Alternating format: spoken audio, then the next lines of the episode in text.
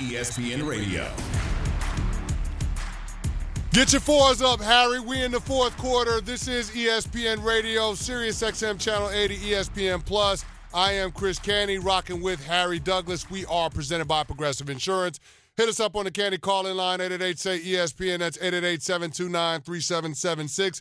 And, Harry, the news of the day is Aaron Rodgers, man. He set Instagram on fire last night to the tune of 366,000 likes on his post where he says gratitude is the wine for the soul, so go on, get drunk. And then he proceeds to post a picture of his ex-fiancée, Shailene Woodley, along with pictures of his past and current teammates with the Green Bay Packers, and it all seemingly leads us to speculate about what Aaron Rodgers' future is going to be. And I, for one, thought it was a precursor to him making an announcement today on his appearance on the Pat McAfee Show at 1 o'clock, giving us more insight about his football future. But, Harry, Aaron Rodgers had other plans. Here's Aaron Rodgers today on the McAfee Show on his cryptic social media post. Unless you've gone through certain experiences and had, frustration and been near the bottom and then get near the top and understand the beauty in life, and I think that's, then you might say things about that. That's a cryptic message. I mean, there's nothing cryptic about gratitude. So when I come out, I first ESPN Radio, this intense gratitude for the people in my life, and that's not every person in my life that I mentioned, and there's other people to highlight in the credit, but that was just where I was at. I was going through some old pictures from the last year and felt an intense amount of gratitude for the life that I have and for the lessons that I've learned and the growth that's happened over the last year and the people who've been a part of that journey. Harry, all of that sounds good. All of that's cool. But Aaron Rodgers knows that the football world is waiting on him to make a decision that he told us wasn't going to take a whole lot of time. He drops this post on IG, and we're all thinking, okay, the announcement is coming soon. And now he's sitting back and saying, no, you guys all got to wait for it still. I haven't quite made up my mind yet. Just doesn't seem fair to me, but maybe that's just me. Chris, everybody knows that Aaron Rodgers has to give. You know the song that Jalen and Jacoby come on to? You got to give the people what they want. Stop being deceitful like you was with the vaccination situation. Stop being deceitful, man. You know what you're doing. You're reeling people in. You're reeling them to disappoint them. Just like you disappointed in the divisional round against the 49ers. Hello. All I'm saying is this, Harry. He says that it's important for him to make this decision in a timely manner because there are other considerations. There are teammates that are going to be affected by this. The organization undoubtedly is going to be affected by this. He doesn't want it to drag out like it did last offseason. And based on the cap situation for the Green Bay Packers, it effectively can't drag out because they're $48 million over the projected cap in 2022. So Aaron Rodgers has to come to some kind of decision or give the organization some kind of lean in the coming weeks because they've got to make some tough decisions when it comes to their core players.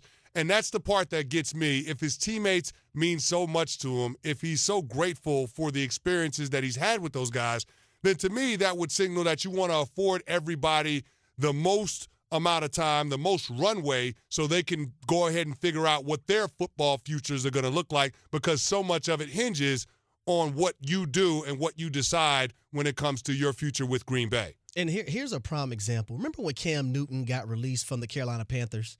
Yep. And they did it so late to the point that where things were hard for him. Now, if they would have did it before free agency and gave him an opportunity to get a jump on free agency, that would have been great. Same thing with Aaron Rodgers.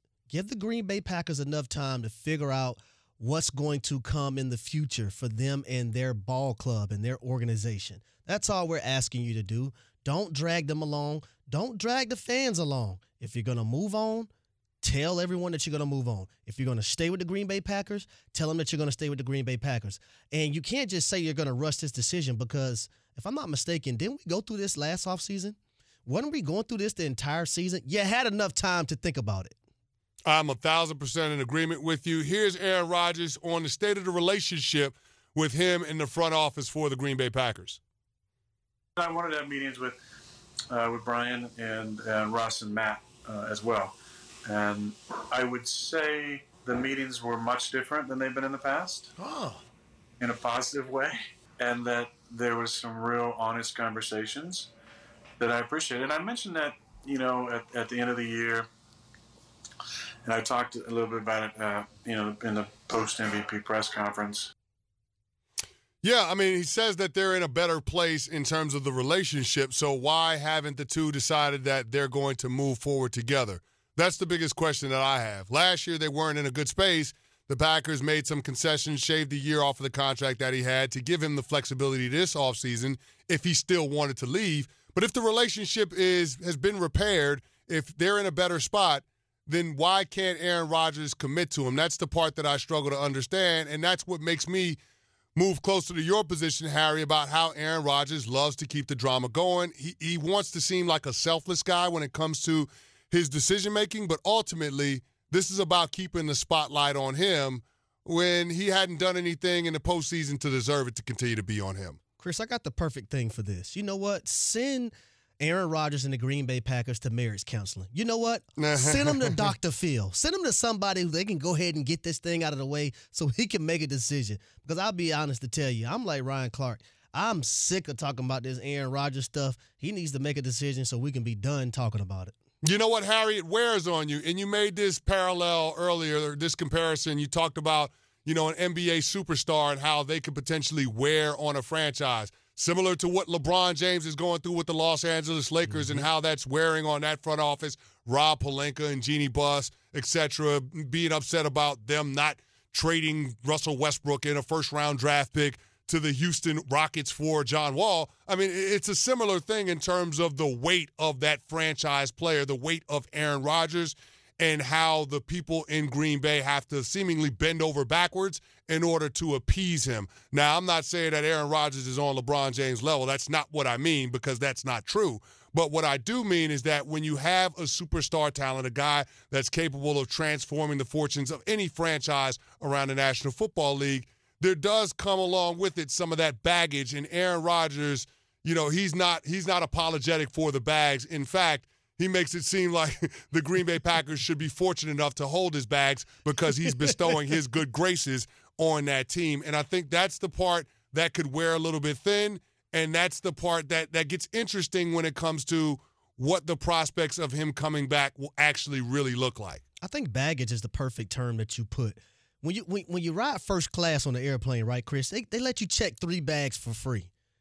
Aaron they let you check 3 bags? Yeah. Nah, you must be flying private. They don't let me check 3 bags. I only get to check 2 bags. Well, I'm diming, Chris. But excuse me. But Aaron Rodgers has 15 damn bags.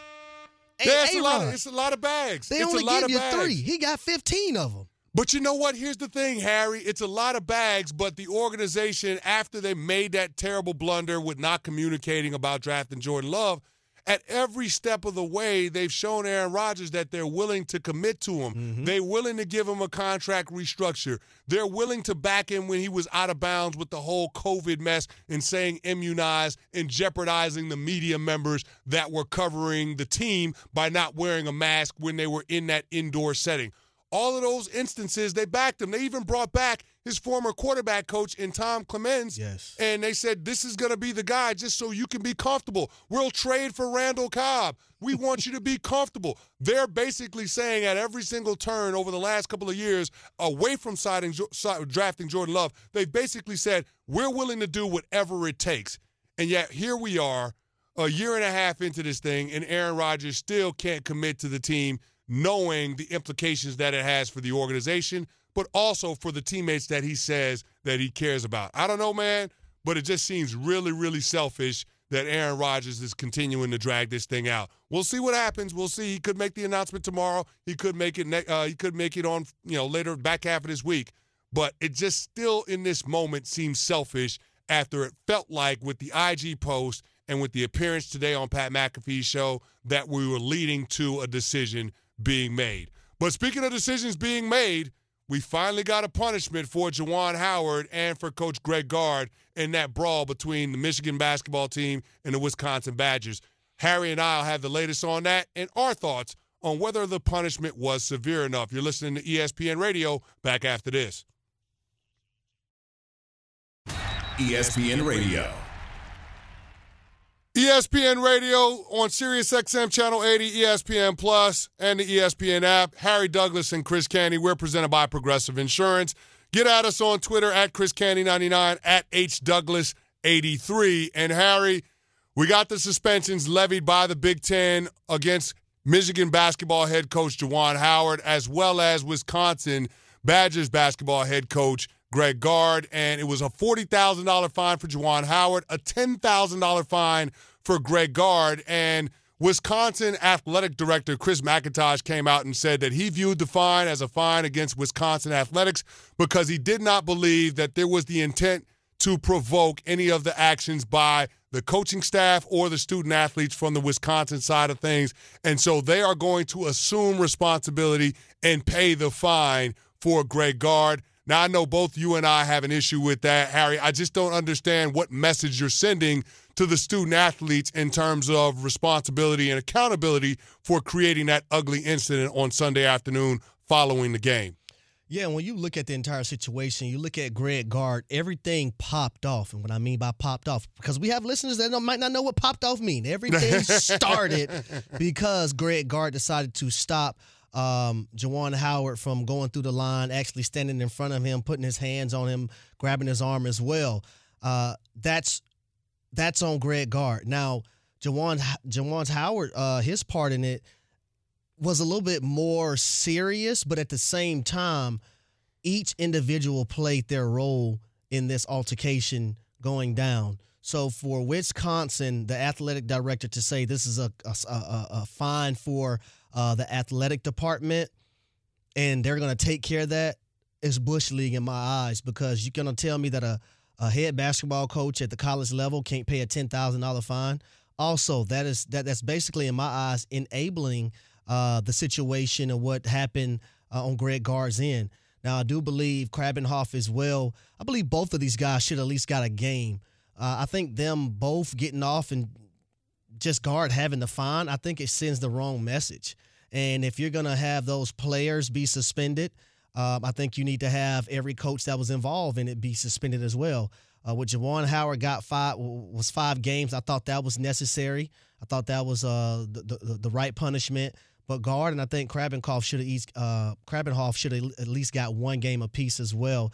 But when you look at Wisconsin, I don't think Wisconsin and their athletic department, especially the basketball team, wants to take responsibility for their actions and what the position that they played in this whole thing going down. And I think it's just sad because now we're not holding coaches accountable for their action. Not all of them, right? Mm-hmm. We held Juwan Howard accountable, but a $10,000 fine, let's be serious. What is a $10,000 fine going to do to a head coach's pockets at the college level at a D1 program, Chris? Yeah, it's inconsequential, but it's something that Kevin Warren had to do. But the thing that I don't understand is why Wisconsin didn't take it a step further, because just because the Big Ten decide to levy a punishment doesn't mean that the Wisconsin athletic director can't step in and take Greg Gard off the court for 1 game. And that's the part, to me, that is egregious in all of this. It feels like it's institutional gaslighting. And, Harry, we know what that is. It's making Juwan Howard seem like he was outside of his brain for having the reaction that he did in the handshake line. Well, we both know, and looking at the situation, Greg Gard is the one that instigated the entire situation by putting his hands on Juwan Howard and not letting him execute what Seth Greenberg would call a blow-by. If Juwan Howard doesn't want to talk to you after the game, sure, it doesn't necessarily seem like it's the best in terms of optics or sportsmanship, but that's Juwan Howard's right. He's a grown man. You can't impede his progress if you're Greg Gard. That's exactly what happened, which led to the sequence of events with Juwan Howard smacking Joe Krabenhoff, who came over, the assistant coach from Wisconsin. It led to the other assistant coach from Wisconsin having that ugly gesture after the brawl subsided. It led to multiple players deciding to throw punches from both sides. It was a scene that could have gotten a lot uglier. I'm thankful that it didn't. But at the same time, I think both head coaches should have done better in terms of acknowledging their part in creating that ugly scene, and I think both programs fell short in doing such. Now, Juwan Howard did issue an apology, and I think it's important to read it, Harry, because I think he also fell short in that aspect as well. And this is Juwan Howard's words, and I quote, "After taking time to reflect on all that happened, I realized how unacceptable both my actions and words were and how they affected so many, and I am truly sorry. I am offering my sincerest apology to my players and their families, my staff, my family, and the Michigan fans around the world. I would like to personally apologize to Wisconsin's assistant coach, Joe Krabenhoff, and his family, too. Lastly, I speak a lot about being a Michigan man and representing University of Michigan with class and pride. I did not do that, nor did I set the right example in the right way for my student-athletes. I will learn from my mistake, and this mistake will never again happen. No excuses." Now, Harry, here's my problem with the statement from Juwan Howard. He didn't apologize to Greg Gard. That's a problem. The other issue is, he didn't get in front of a camera and express contrition and remorse. Yep. He did it in a statement.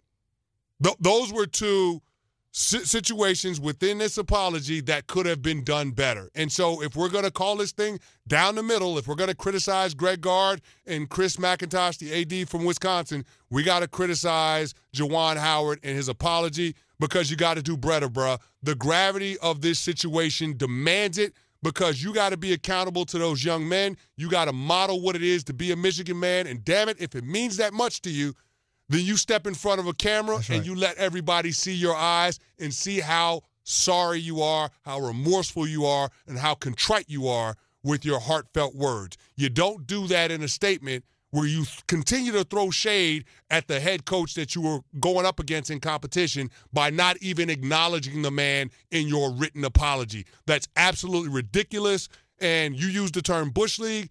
That's Bush League on the behalf of Juwan Howard. And I'll say this, with the suspension for the remainder of the regular season, the 5 games is cool. I wouldn't have had a problem with Ward Manuel, the AD from Michigan, sitting him down for the rest of the year. That includes the conference tournament, and that includes a potential NCAA berth or an NIT berth. You know why? Because he needs to sit in that and understand how he compromised the young men in that locker room, not only with their physical well-being with the brawl, but also all of the effort that they put in this season, all of the hard work that they put in order to make this team as good as it could possibly be. That's my issue with Juwan Howard. That's where he fell short. That's where I want to leave this conversation for now. Coming up next, despite having a great season, I'll tell you why Joel Embiid is not my NBA MVP. But first, I got a word from eBay. When a part of your offense isn't firing on all cylinders, it shows. Maybe it's a drop ball. Maybe you just can't work your way down the field. When this happens, the only solution is to replace the part with something better. It's the same with your car, but unlike in sports, a new batch of car parts can't be drafted every year. That's why eBay Motors exists. They have all the right parts at the right prices. In fact, eBay Motors has 122 million parts. That's a lot of parts. That way, you can get the parts you need to make your car a winner.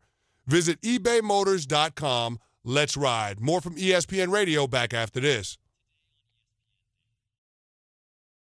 ESPN Radio. Harry Douglas and Chris Canty on ESPN Radio and ESPN+. We're presented by Progressive Insurance.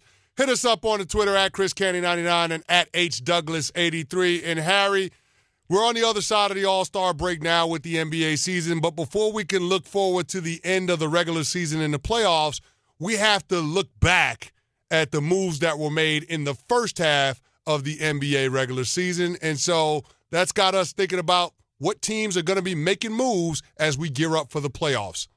Breaking Moves is brought to you by LinkedIn Jobs. Build your winning team today. Go to linkedin.com/sports. Okay, and so when you're thinking about that, what they're going to do in the future, you got to look at past performance. So this is the perfect time for NBA first half superlatives. Before we saw the All-Star break, what teams were doing, what teams are the biggest surprises. I got to kick it over to my man Shannon so he can get us teed up.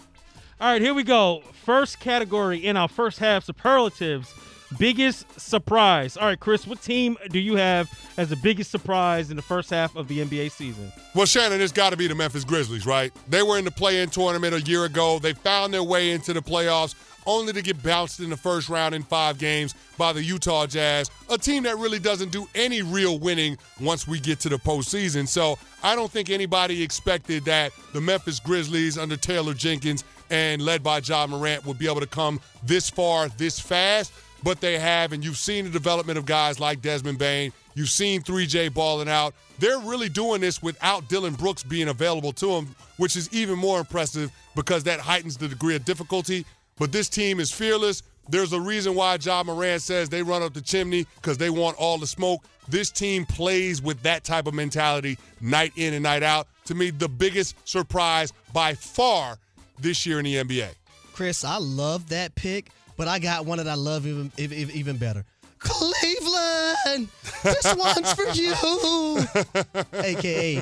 per LeBron. I'm going to go with the Cleveland Cavaliers. This is a team that went 22-50 last year. They had the 3rd pick in the NBA draft, and they selected a young phenom in Evan Mobley. Now, you look at the emergence of a guy like Darius Garland. I like that. I like Jared Allen on the back end. I even like what he showed me in the All-Star game when Embiid tried to back him down. Get that stuff out of here, Mr. Embiid.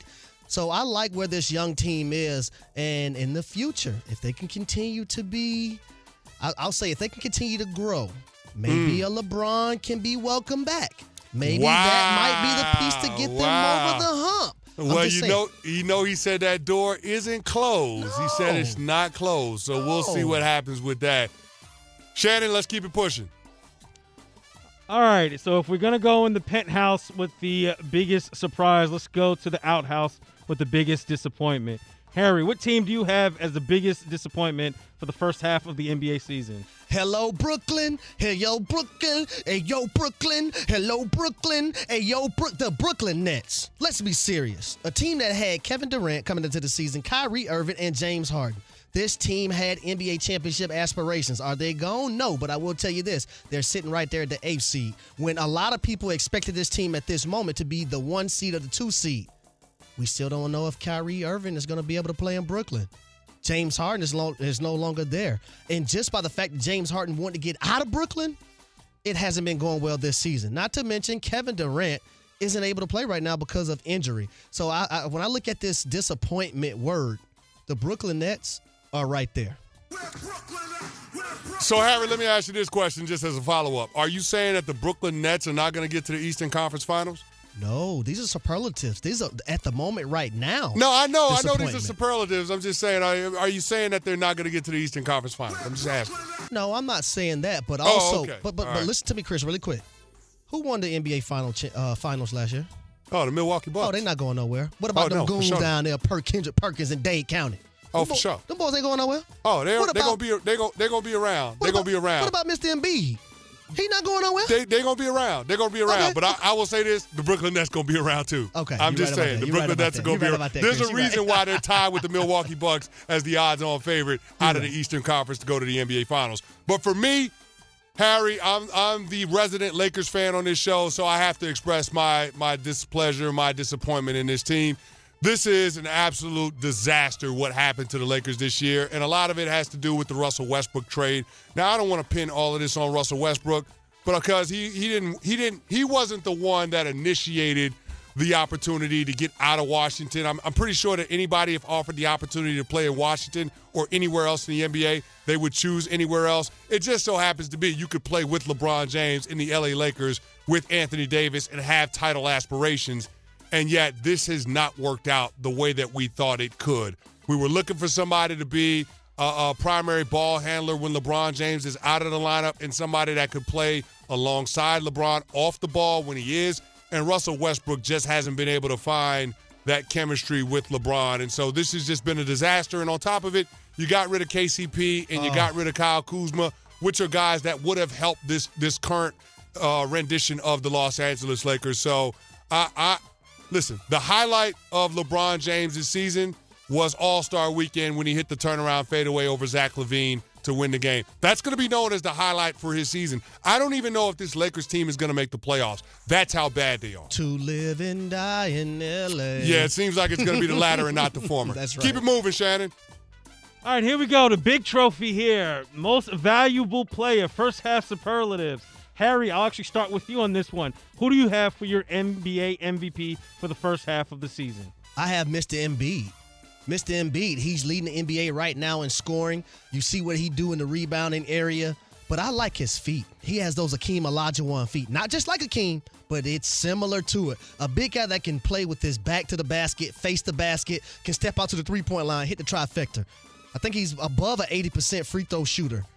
You like that. I like Mr. Embiid. Plus, the most important thing I like the most, though, Chris, you play defensive line, he's a bully. He's a bully. He's big body in any and everybody. So I like Mr. Embiid. I just hope and pray that James Harden doesn't mess up Embiid's flow because right now he's the best player in the NBA. Well, here's what I will say. I will see your Embiid, and I will up you a Giannis. The Greek freak, he's still right there again. And I know there could be some fatigue because he's got multiple MVPs, and he just added Larry O'Brien to the trophy case. But he's averaging the same amount of points per game as Embiid. He's averaging the same amount of rebounds as Embiid. And we're sitting here saying that we believe more in the Milwaukee Bucks prospects of winning an NBA championship over the Philadelphia 76ers. Now, I know the supporting cast says a lot, too, and you're talking about having Chris Middleton and Drew Holiday versus Joel Embiid, not having an all-NBA player in Ben Simmons for the entirety of the season.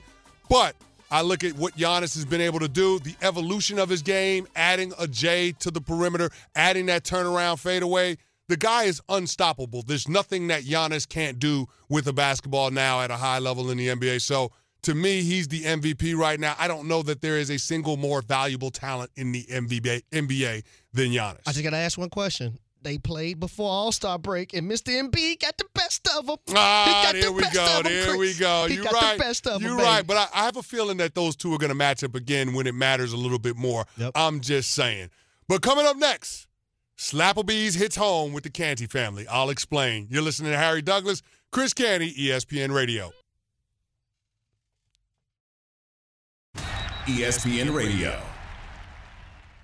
Harry, you got some confessions to make? Ain't staying. Them skeletons staying, boy, where they at? Okay, all right. I don't know what the bump back music is, but that's a little strange. We dig those skeletons up. Yeah, you're listening to Harry Douglas and Chris Canty on ESPN Radio, Sirius XM Channel 80 and ESPN+. We're presented by Progressive Insurance, small business protection for more than vehicles with insurance expertise to keep your company moving forward.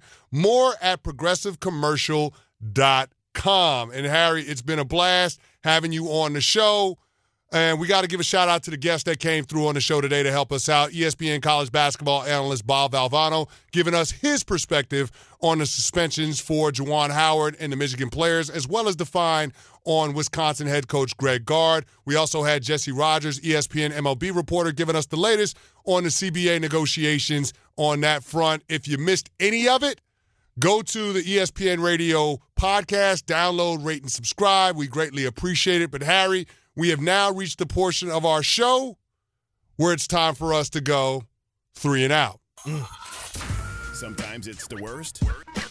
Sometimes it's the best. Either way, we'll get you straight with everything you need to know. This is 3 and Out. And, Harry, before we start 3 and Out, I have to give, I guess, a little notation. I forgot our main man, ESPN Green Bay Packers reporter Rob Demosky, because he's really the real MVP for today with covering all of the stuff with Aaron Rodgers. The IG post last night where it felt like he was getting to the bottom of a bottle while he was going through all of these emotions. And then him jumping on the Pat McAfee show, talking loud but not saying much. Rob Demosky, one of the hardest working people at ESPN today, trying to explain the unexplainable when it comes to Aaron Rodgers. But I digress. Here's something that's easy to explain. It's equal pay when it comes for play with our national teams, and this in reference to the U.S. women's national team and the U.S. Soccer Federation settling an equal pay lawsuit for $24 million. The deal, which ends a contentious 6-year legal battle, promises players $24 million plus bonuses that match those of men. The players will split $22 million, which is about a third of what they sought in damages.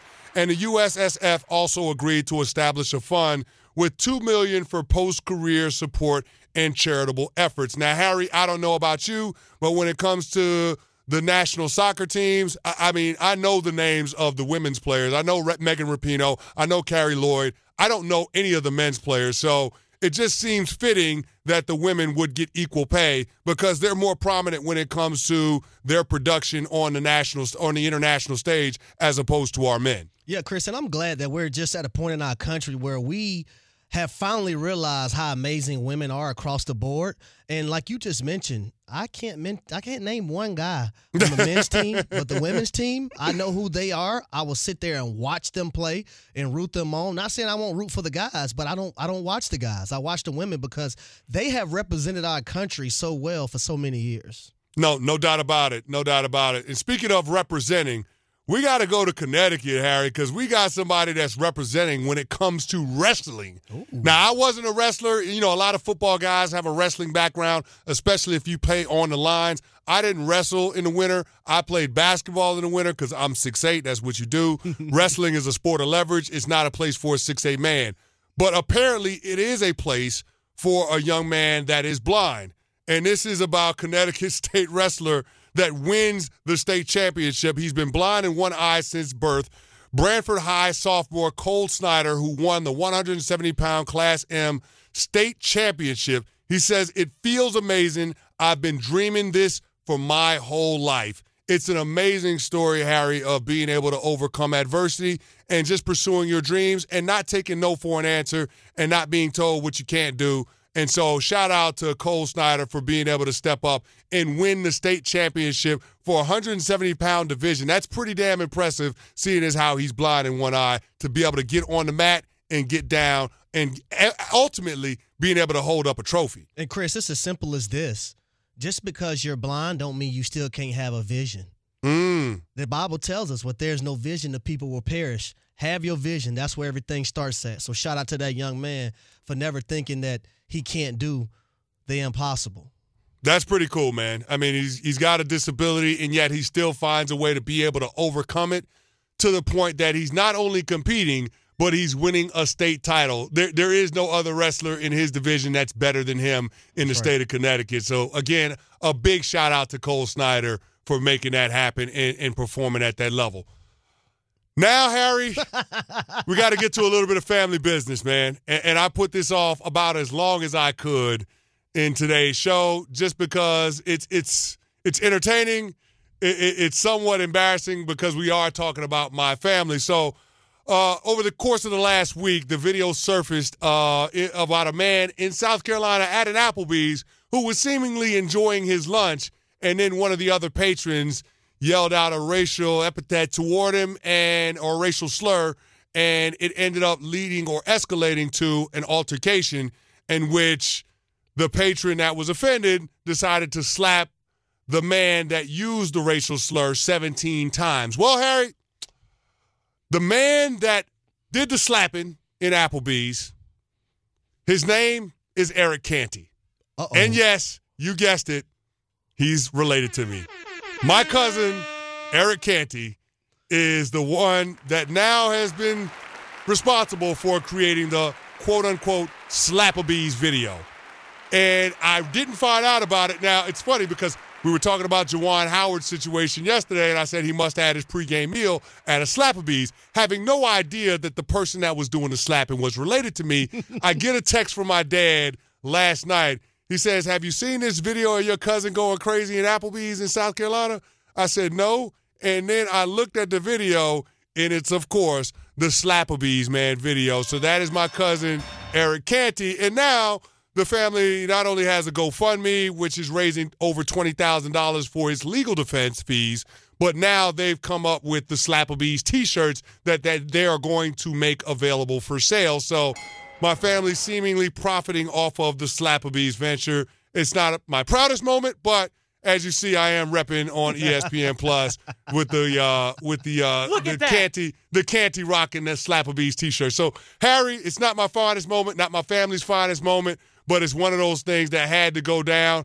With the racial slur, it's kind of one of those situations you open yourself up to it, and it went down in a way that you didn't anticipate. What's going down next is Spain and Fitz on ESPN Radio. Get ready for that, locked and loaded.